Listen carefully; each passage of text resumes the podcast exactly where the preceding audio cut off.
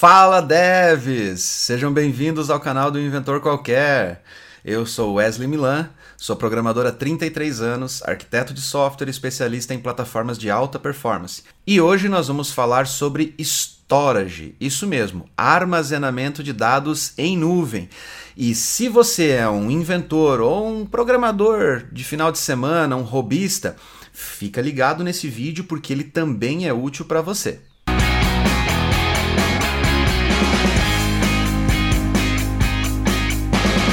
Bom, você já deve ter ouvido falar em storage. É um termo em inglês que significa armazenamento.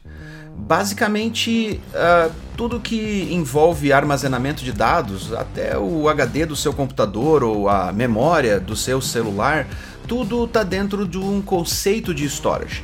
Mas de uns anos para cá, esse conceito tem ganhado escala e tem ido para os conceitos de nuvem tudo agora pode ser armazenado em nuvem, suas fotos, seus vídeos. Esse vídeo que você está assistindo está armazenado em um storage em nuvem. As tecnologias de armazenamento de dados evoluíram muito nos últimos anos. Para vocês terem uma ideia, esse meu amiguinho ali atrás é um computador de 1988, é um IS-30 Plus da Itautec. E esse computador tinha um HD que era mais ou menos do tamanho dessa caixa. Deve pesar em torno de uns 3 quilos, eu acredito. Faz muito tempo que eu não abro ele para eu saber. E ele tinha uma capacidade fantástica de armazenamento de 20 megabits. Fantástico! Era como carregar um tijolo debaixo do braço para você armazenar duas lembranças. Basicamente isso. Mas, como o tempo passou e a tecnologia evoluiu, hoje nós temos carinhas super legais como esse aqui, que é basicamente do tamanho de um cartão de crédito e que podem chegar à capacidade de 2 terabytes de armazenamento. Então, se você for comparar aquele HD antigo com um carinha como esse, que cabe no seu bolso, você pode olhar e falar assim: ah, tudo bem, mas quantos são 2 terabytes comparados com 20 megabytes daquele computador top de linha de 1988? Bom, é aproximadamente 100 mil vezes. Isso mesmo cabem 100 mil vezes mais informação dentro desse carinha aqui do que cabia dentro daquele computador inteiro lá atrás. Isso sem falar, é claro, da capacidade de transferência de dados. Se nós tentássemos transferir 2 terabytes para dentro de um HD que utilizava aquela tecnologia de barramento da época, provavelmente a gente ficaria dias, semanas, quem sabe até passasse de um mês para você conseguir transferir todas essas informações. Mas hoje, como a gente tem uma tecnologia muito mais evoluída, a gente consegue colocar toda essa capacidade de armazenamento uh, na nuvem e distribuir essa capacidade de armazenamento de uma forma muito simples. O seu celular provavelmente sincroniza automaticamente as fotos que você tira, os vídeos que você grava e até os contatos que você tem com a nuvem mantendo os seus dados a salvo através de uma técnica que nós chamamos de redundância, ou seja, uma única informação é gravada duas, três ou quantas vezes for necessário, dependendo do nível de redundância, para garantir que se um hardware físico, se um HD daqueles falhar, a sua informação está salva em outro e logo na sequência, quando o sistema identifica essa falha, ele replica novamente essa informação para outro HD, mantendo os seus dados sempre seguros, para que você possa consultar de qualquer lugar do mundo. Mas para a maioria das pessoas, isso é meio que magia negra, porque eles simplesmente sabem que as informações estão salvas e eles conseguem acessar do computador, do celular e não interessa muito para eles o que acontece por trás dos panos.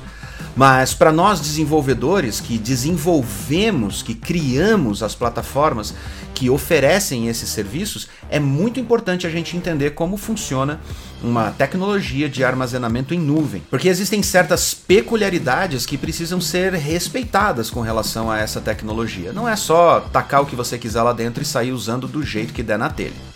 O primeiro ponto a respeito do armazenamento em nuvem é entender que existem classes diferentes de armazenamento. De forma geral, existem basicamente três classes. Uma que chama Cold Storage, que é armazenamento a frio. Não, eles não colocam o storage dentro da geladeira, relaxa. O, Warm Storage, que é o armazenamento morno. E o Hot Storage, que é o armazenamento quente. Agora, vamos entender o que são essas três classificações. O Hot Storage é o armazenamento de dados que você precisa consultar com certa frequência ou com muita frequência.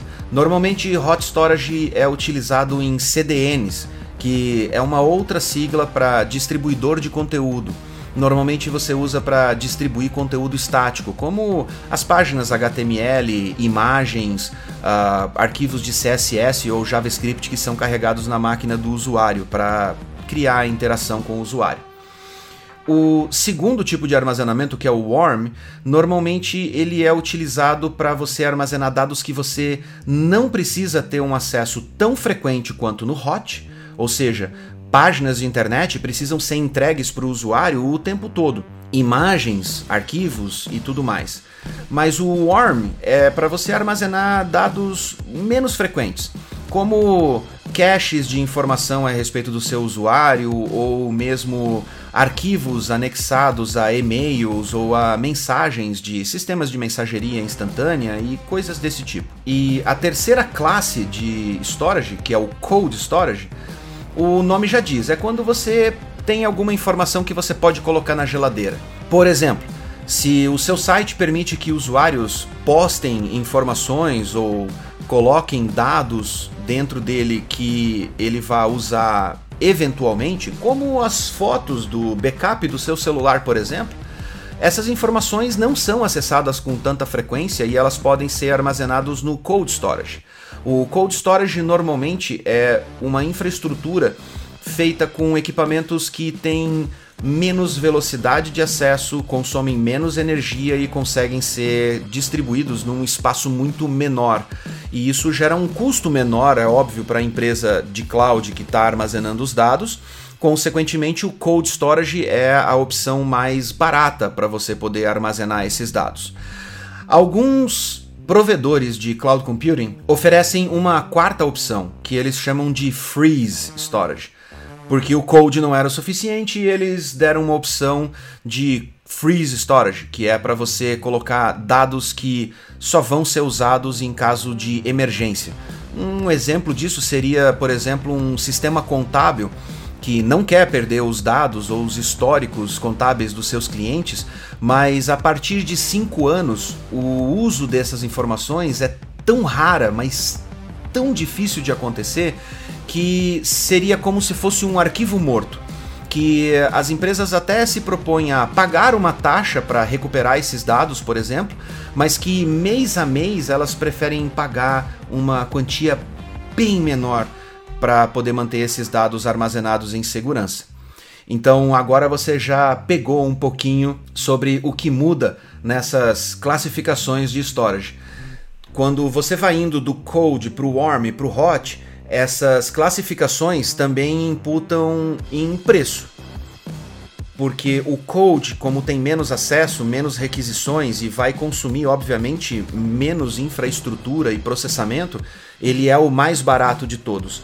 Alguns provedores chegam a armazenar o cold storage ainda em unidades de fita, mas não são aquelas unidades de fita utilizadas na época do EPA, lá na década de 80. São unidades de fita muito mais modernas. O, o Warm Storage tem mais acessos, mais requisições, consequentemente consomem mais banda de rede e consomem mais processamento e memória. E o Hot Storage nem se fala. Mas deixa eu falar uma coisinha muito importante sobre o Hot Storage. No começo, quando cloud computing começou a se popularizar, muita gente achava que o hot storage poderia funcionar como um entregador de conteúdo de alta demanda ou de alta eficiência. Mas tome bastante cuidado com essa classificação ou com essa classe de storage, porque ela não foi feita para ser usada como um CDN. Isso resulta em duas consequências que são meio doloridas, principalmente para quem está bancando isso. Se você usar um hot storage como S3, por exemplo, numa classificação standard, que seria a classificação normal, e você usar ele para entregar diretamente informações estáticas ou dados que são consumidos com muita frequência, você vai ver a pancada no final do mês na sua conta do Amazon Web Services. Porque ele vai te cobrar por cada requisição e por cada dado, por cada byte transferido de dentro do storage para fora. E como são sempre as mesmas informações, ou seja, você vai colocar os HTMLs, as imagens, os, os CSS e os JavaScripts do seu site para serem baixados por usuários dezenas, milhares, milhões de vezes, basicamente é a mesma informação. Mas cada vez que um usuário puxa aquela informação, você está pagando a transferência dos dados do storage para a máquina do usuário. Então, mesmo que a Amazon ofereça lá nas configurações do S3 a opçãozinha de configurar um website estático a partir deste bucket, uh, tome bastante cuidado com essa opção. Você pode se surpreender com a conta que vai chegar para você no final do mês. Mas existem diferenças entre os provedores. Hoje você tem opções como Dropbox ou o próprio Google Drive, aonde você pode armazenar as suas informações pessoais de forma muito simples. Inclusive alguns aplicativos que você pode instalar no seu próprio computador e manter essas informações sincronizadas automaticamente, sem precisar entrar no site e ficar subindo os dados toda vez que você quer fazer um backup. Dessa forma, você pode especificar uma pasta no seu computador e todas as informações que são mais críticas para você, você pode jogar dentro dessa pasta e o aplicativo vai sincronizar automaticamente. Mas essas opções, como elas são mais populares e mais fáceis de utilizar, normalmente elas custam mais para poder armazenar. Já as opções que nós temos na área de programação, elas têm um preço mais acessível, mas elas não oferecem tantas facilidades, até porque elas são projetadas para que sejam usadas através das APIs destes provedores de armazenamento como o Google Cloud, Amazon. Levando isso em consideração, é muito importante você entender que o storage não serve só para você armazenar dados que não são utilizados ou dados que precisam ser entregues para o usuário ou coisas desse tipo. Você pode sim utilizar o storage e você deve utilizar ele mesmo para funções internas do seu sistema como armazenar grandes bases de informação para serem processadas mais tarde e transformadas em estatísticas ou transformadas em dados que sejam úteis para a tomada de decisão do seu negócio ou internamente para o seu sistema. Você pode usar o storage, por exemplo, para jogar todos os logs dos seus servidores HTTP e processar esses logs posteriormente através de um worker ou de um script em paralelo e extrair lá de dentro informações que sejam importantes para você melhorar a segurança do seu site ou mesmo para analisar as métricas de performance da sua aplicação.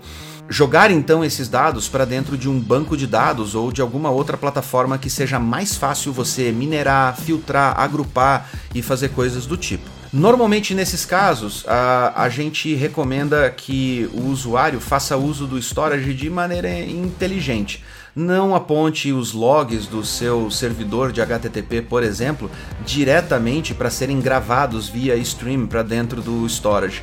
Isso vai te causar prejuízo. É mais fácil você utilizar métodos que rodam é, frequentemente dentro dos seus servidores, uma vez por dia, por exemplo, e extraia essas informações para colocar em storage.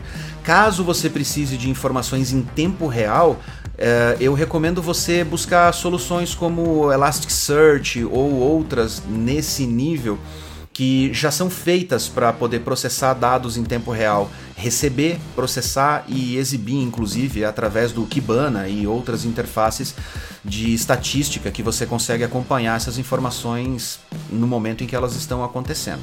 O S3 da Amazon foi um dos primeiros serviços, se não o primeiro, se eu não estou enganado, da Amazon, lá no início, antes mesmo da Amazon aparecer aqui pelo Brasil. E ele é utilizado como base tecnológica para vários outros produtos da Amazon. Um deles é o próprio SQS, que você viu no vídeo anterior, que a gente falou sobre os sistemas de mensageria.